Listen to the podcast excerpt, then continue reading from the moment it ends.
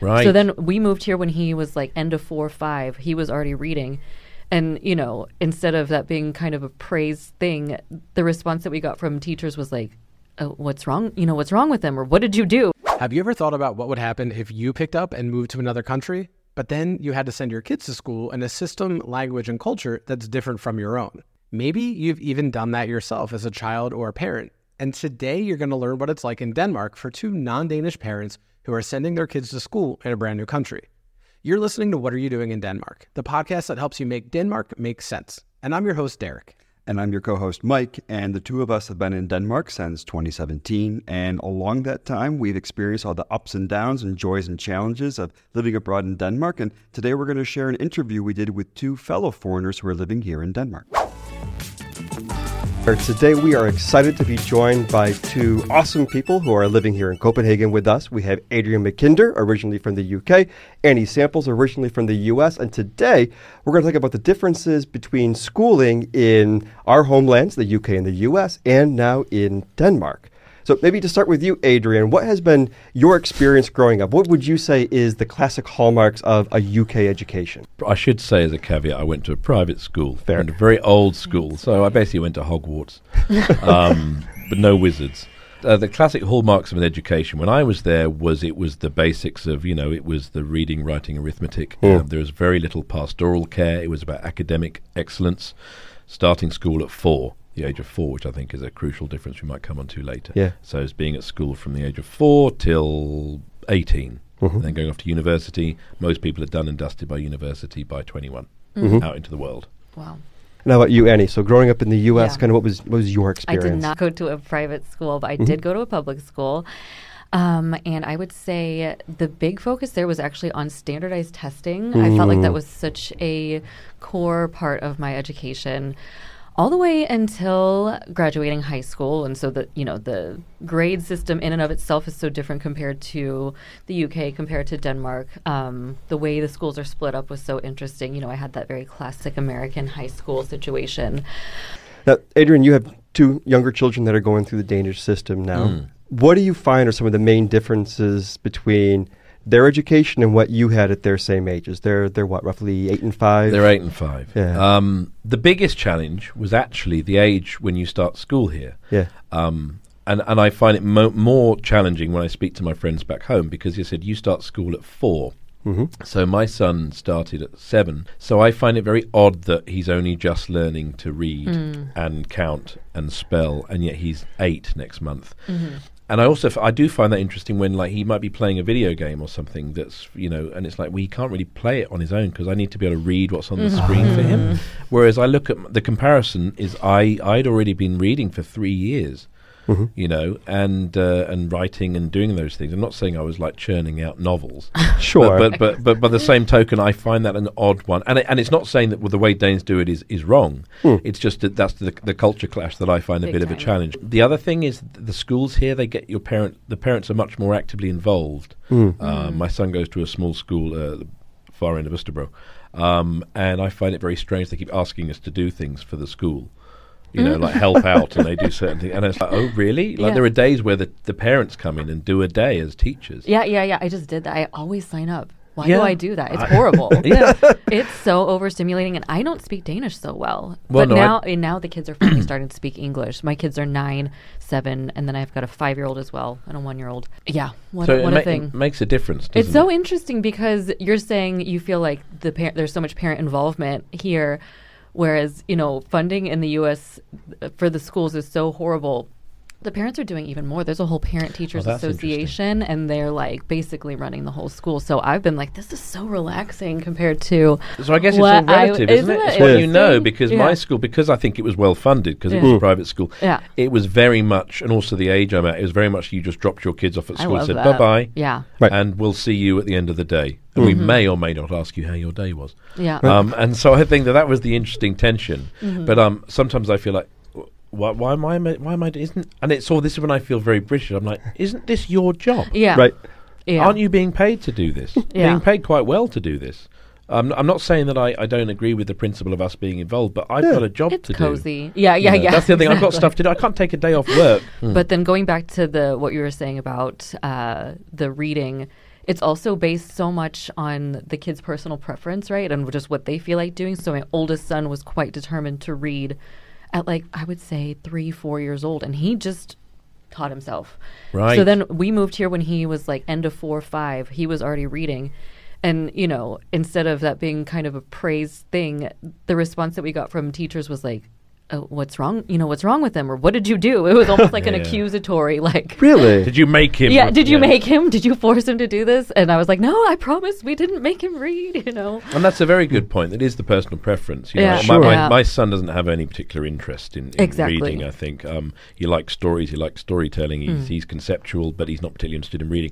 I think my daughter is reading to us, even though she can't read. Yeah, yeah, Mm. yeah. she's only like, four, but go." she's like telling us what's in the book. Right. So I think she will probably take to it a little bit. Totally. You know. Yeah, Sure. yeah, yeah. My second son wasn't quite as interested in learning to read, and he's on the typical Danish track. And I just don't really bring that topic up with my American friends because there's so much emphasis placed on reading acquisition by four or five years old in the U.S., Mm. which sounds like it's kind of similar. It's very, it's exactly the same, Yeah, and, I- and I think you're right to not bring it up because Yeah, it just makes it just makes me feel a little bit. Oh, not not that I should. I just can't help the fact that I'm from one culture and I talk, hear my friends talk Yeah. about their kids who are who are doing X and Y at this age, and it's Mm-hmm. like you know my Mm. son is still doing ABC. Mm. And they're But it's, a, already com- you know. but it's a completely different world, and so Yeah. it's almost impossible to compare. Yeah. And, and Annie, your oldest, did he start school in the U.S.? He did not. So he was Okay. going to like a little preschool program Got maybe it. two days a week. So he started zero class. They're at a Danish school as well, speaking Danish and everything. So yeah, if my if anybody at home has a problem with the fact that my kids don't read, I'm like, well, do your kids also speak and read in Danish? You Right. know, like I have bilingual kids, Exactly, like, give me- it's yeah, give me okay. that. You know, the experience in and of itself of moving and everything. I feel like it's been such a um, supplemental experience, and not that even that even that is necessary for kids who are Danish. You know what I'm saying? That maybe they aren't quite bilingual yet, but um, But that's a challenge, and that also goes down to the personalities. Because Mm. another thing we found is my son, for no reason at all, born and raised in Denmark, decided to lean into English. That's his emotional language. Oh.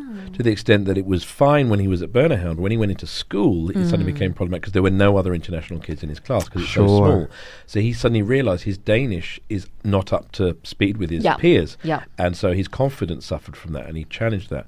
My daughter, again, because she's a different human being, Mm. just flits effortlessly between the two and is actually more Danish than English. So, so she'll speak more Danish at home. yeah, I know that this is my son's emotional language is English because when he's not with us or talking to his sister, he will never communicate in Danish. Just when he's talking to his sister, Mhm. and he f- and he said he feels more comfortable speaking yeah. in English. And your partner is Danish. She's Danish. Okay, that's so So- interesting. so that is, yeah, you know, that's such a whole different factor as I, I well. I think it might have been because we speak English at home. yeah.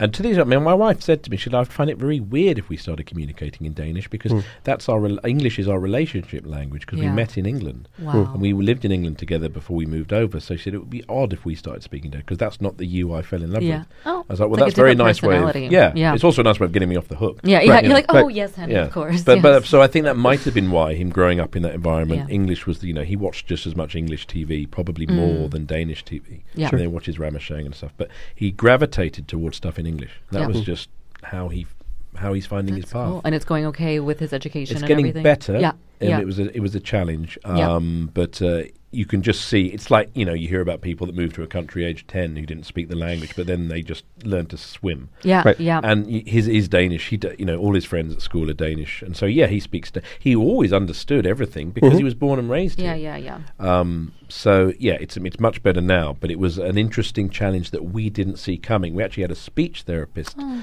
uh, assess him, and that was Mhm. the point when the speech therapist turned to me and said, "Adrian, your son isn't bilingual; he's English." Oh wow, that's And it- so and it was like, interesting. really? Yeah, To be born and raised in this Yeah. country and yet still not because it's so that's cool though. So, yeah, it yeah. is. It is. qu- So he was like the Danish was coming at the English from the side and knocking Mhm. it all off a bit. Wow. Yeah, But we just yeah. didn't see that coming.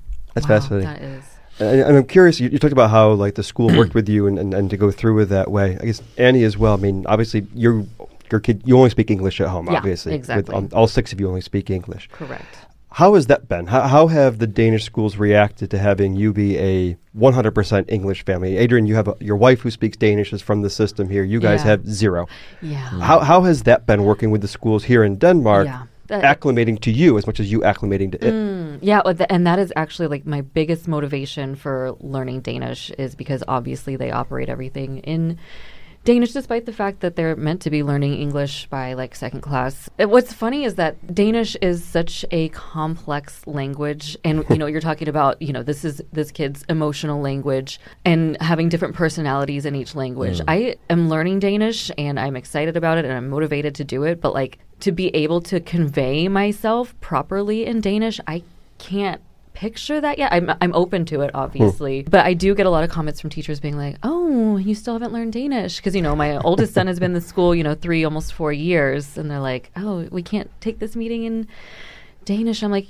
Well, you you know you can, but maybe I won't catch everything, and maybe y- you know it's it's just it is complex, and um, I'm very humbled by it. I can And, imagine. Yeah, I, I think the schools have a certain mindset where they they tend to have a well, you should we will all be in Danish. yeah, Right. Yeah. And, and and sometimes it can be counterintuitive because it's like, okay, I get the principle you're trying to push across here, but we're also in a room talking about my child's well-being and welfare. I would like it if both par- if one parent isn't excluded. yeah, Mm. yeah, you yeah, know, so yeah. it's like, please, we'll work. We'll meet each other halfway. Let's do English and Danish. Yeah, in, yeah, in yeah. a meeting, so Yeah, we can all perfect. because then everyone is included. Because I, as I said to you earlier, I guarantee your English will be better than my Danish. Yes. yeah, So I never push for things. Like, Can we have it in English? I'll say, is Yeah. it okay if we do both? yeah, Yeah. and sometimes they're more agreeable to that than That's others. cute. Mm-hmm. And, and and I find that a bit of a challenge because it is also 2023 and we're in a capital city in Northern Europe. Yeah. It's not Yeah. like I'm asking them to do it in, in Danish and Urdu. yeah, Right. yeah, yeah. Um, so it's sometimes the the resistance I've met can be surprising. Yeah, Mm. I think I think it's sometimes a case of put your egos aside. It's not hmm. about Sure. us. It's about what's best. Yeah, yeah, for yeah. our kids. That's so Right. Well, it just depends which teacher you're talking to because some of them hmm. get really excited about the opportunity to Absolutely. speak English and they're like, "Yeah, let's try it." But yeah, I, I I prefer a nice mix because I'm learning too, and so I want to learn all the different words for these, you know, Sure. you know, challenges, whatever it is that we're facing. I'd like to kind of do a little thought experiment with you guys as oh, well. Oh, okay. So, hmm.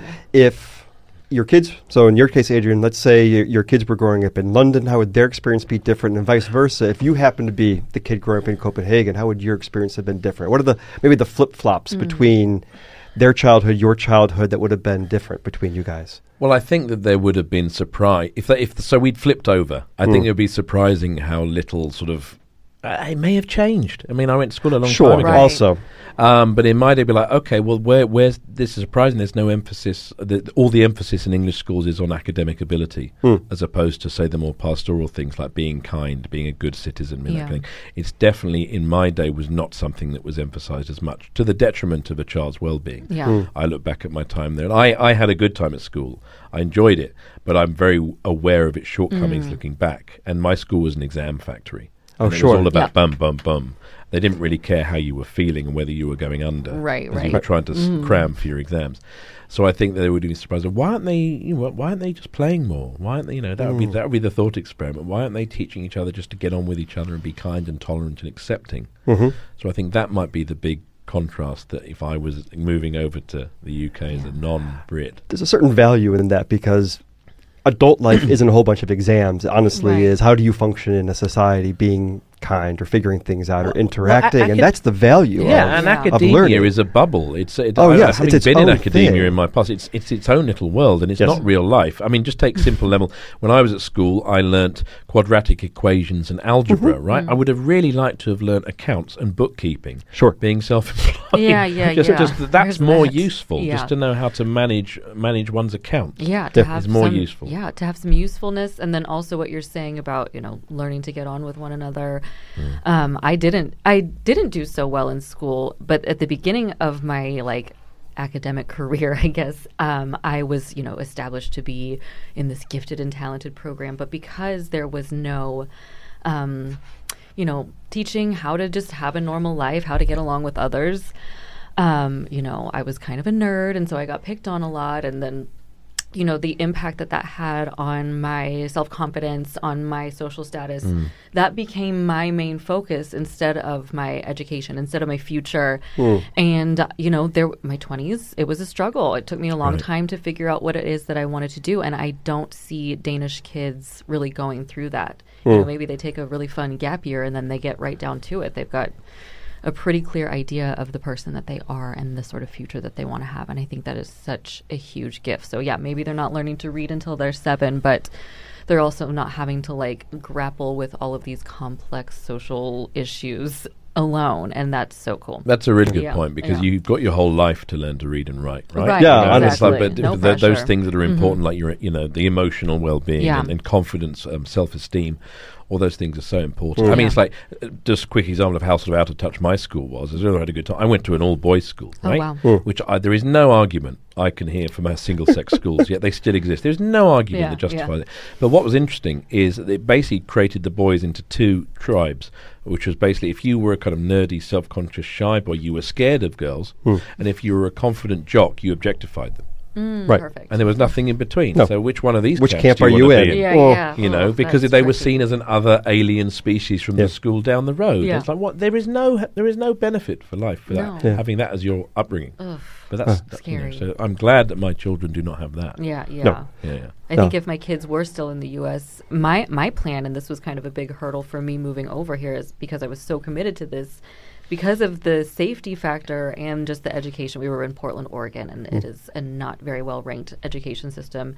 But my intention was to homeschool them as Really? long as Really? I could, you know, um, and using like supplemental education, you know, using resources like museums and um, you know, other teachers offer classes on top of it. So it wouldn't have just been me, but um, it's it's really interesting to consider. Like I was planning to have all of these kids home all the time, not all the time, but a big chunk of the time, being really heavy-handed in their education, and now going f- like to they're just in school all the time. I don't know what's going on most of the time because of the language barrier. You know what I'm saying? Yeah, So I it's it's been a really uh, transformative experience, but um, a, a really nice exercise in just yeah being humbled um, and uh, figuring out how to get outside of your comfort zone for sure. hmm What a great conversation and an incredibly important and relatable one for anybody who's going through life in a foreign country, especially in Denmark. Annie and Adrian joined us for two episodes each back in season one. Make sure to go check them out. And we'll be kicking off season two next week with author Carrie Bloomfield, who has a new book out called Nothing Like a Dane. As you wait for our next episode to come out, you can help our podcast grow tremendously by rating and reviewing What Are You Doing in Denmark on the platform that you're using right now. It helps other people to find the show and attract even more intriguing guests to share their knowledge with you as the show grows. Thanks for listening today, and thanks for your support, everybody. Hi, hi.